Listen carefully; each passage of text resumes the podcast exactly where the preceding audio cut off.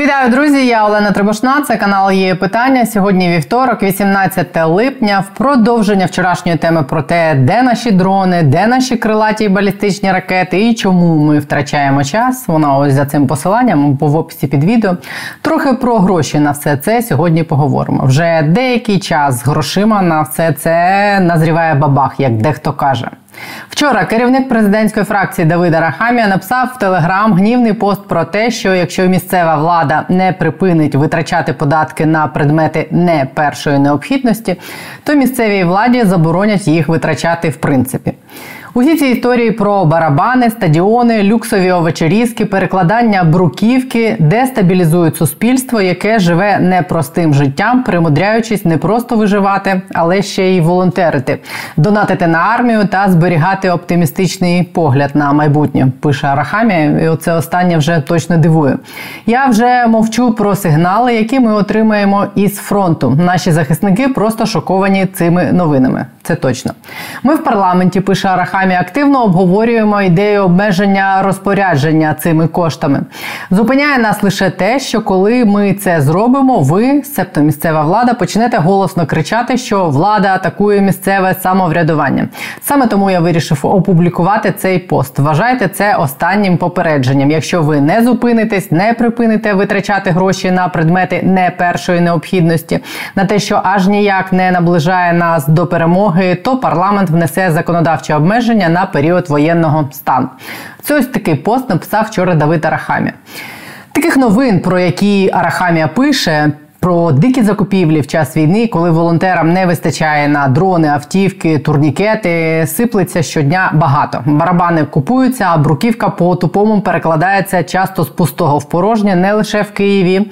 І так відбувалось весь минулий рік. Це в Києві перекладання бруківки в середмісті викликало обурення, бо там застрягли в заторі два з половиною лідери думок і півтора депутата, і гнів вилився у Фейсбук, а звідти поповз країною. Але те саме відбувається по всій країні і відбувалось весь минулий рік. Просто депутати, журналісти і лідери думок там рідше бувають. Я влаштую маленьку екскурсію в Рівне, там просто показова ілюстрація до теми про те, куди витрачаються наші податки і головне, якого біса. В якихось трьохстах кілометрах від столиці в Рівному бруківку перекладали всю зиму, в мороз, в дощ і в багнюку. Вночі під світлом ліхтарів, під гуркіт шахедів і під воплі обурення місцевої громади, що вся ця бруківка, кладена в мороз, в сніг і в дощ, за місяць вилізе і спливе. Але бруківку перекладали і вперто перекладали. Місцеві подейкують, що чи то у кума, чи то у друга мера міста Олександра Третяка свій бруківочний заводик, тому освоїти кошти місцевого бюджету до кінця грудня, попри війну і мороз, було проблемою першого порядку, а проблеми місцевих мешканців і, власне, морози були проблемами другого порядку. Тому вже в лютому новенька бруківка, героїчно покладена в мороз і під атаками дронів, спершу просіла і провалилась, а от в червні очікувано попливла. В прямому сенсі слова тупо плаває в калюжах. Навіть якщо я виведу зараз за дужки історію про те, як пов'язані власники контори Артбрук з мером Рівного Третяком, це історія як мінімум про тупість, яка в час війни має прирівнюватись до мародерства. Бо конкретно в цій маленькій історії рівненського масштабу було втоплено п'ятдесят мільйонів гривень, які Рівненська міськрада терміново виділила на переукладання бруківки минулої осені. Втоплені в Рівному кубометри бруківки на п'ятдесят мільйонів гривень – це приблизно тридцять ось таких безпілотних комплексів «Лелека». Конкретно цей на відео в травні фонд «Повернись живим» передав аеророзвідникам двадцять другої окремої механізованої бригади сухопутних військ. Один такий комплекс. Рівненська міськрада, перекладаючи в мороз бруківку, втопила в калюжах приблизно тридцять таких безпілотних комплексів, з чим я її вітаю. Повернемось в столицю. Тут теж зараз втоплять і не п'ятдесят мільйонів, а мільярд. Минулого тижня ми викладали в нашому телеграм-каналі, він, до речі, ось тут, чи в описі під відео, кілька постів про компанії, які отримали мільярдні контракти на будівництво доріг в Києві. І що це за стратегічні об'єкти часів війни. Ми просто проаналізували найдорожчі договори, укладені комунальним підприємством «Київавтодор» з підрядниками на ремонт доріг в Києві за останніх три місяці, щоб подивитись, хто отримав найжирніші підряди. Так от найдорожчим виявився договір на реконструкцію транспортної розв'язки в спальному районі на Оболоні.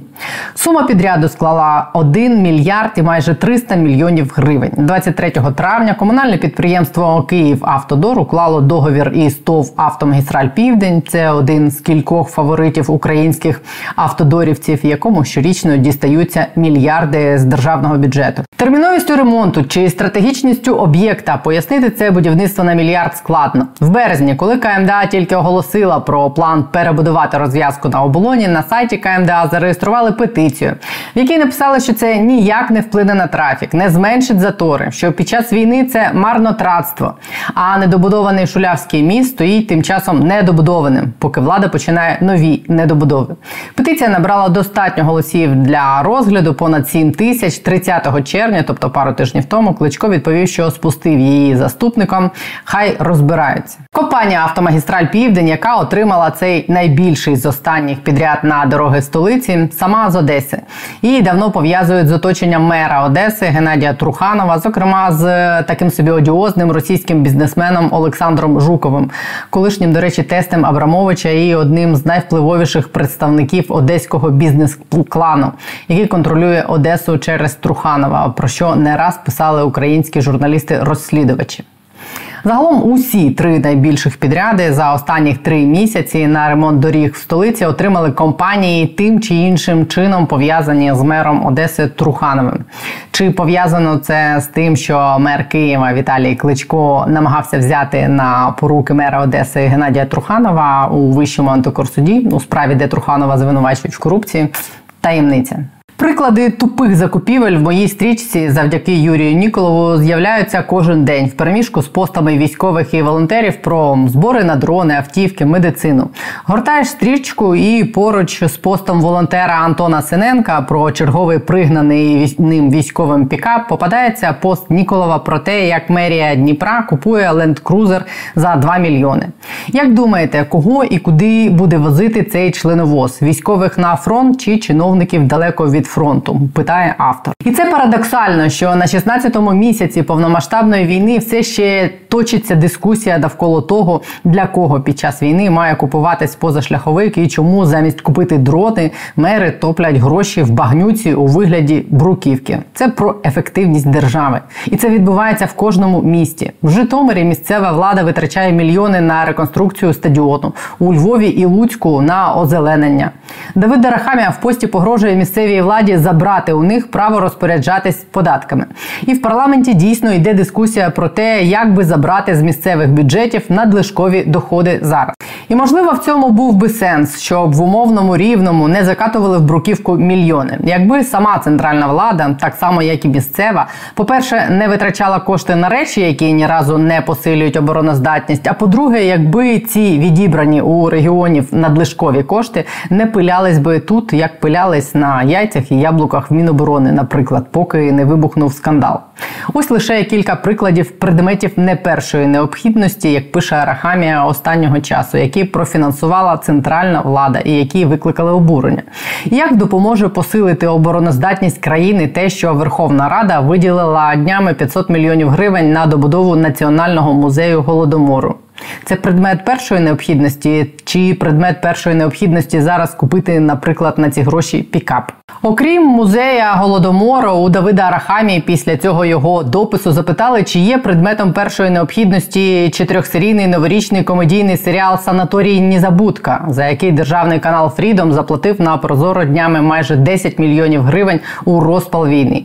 Це не жарт.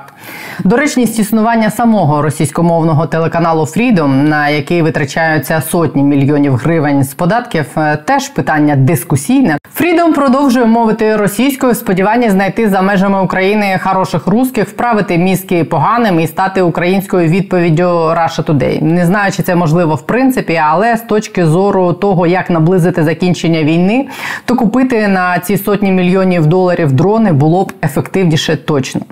Але в центрі ухвалення рішень так не вважають. За час вторгнення через Фрідом, тобто через державну мультимедійну платформу іномовлення України, держава заплатила, наприклад, олігархічним телеканалам сотні мільйонів на зйомку продукту для національного телемарафону.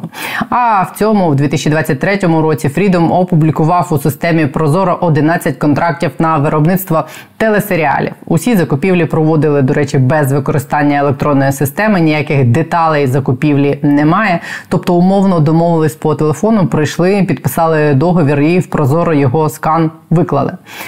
Серед кіношедеврів, якими Фрідом планує порадувати глядачів у дві тисячі двадцять четвертому, окрім згаданого вже «Санаторія Незабудка», ще є замовлення на фільм «Фюрер два нуль» за майже чотири мільйони гривень. Сподіваюся, це хоча б про Путіна.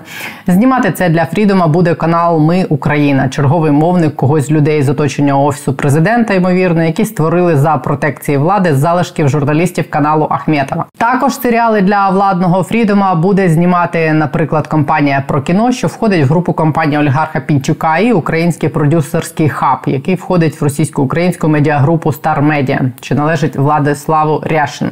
«Стар Медіа» до двадцять четвертого лютого спокійно собі працювала на Росії.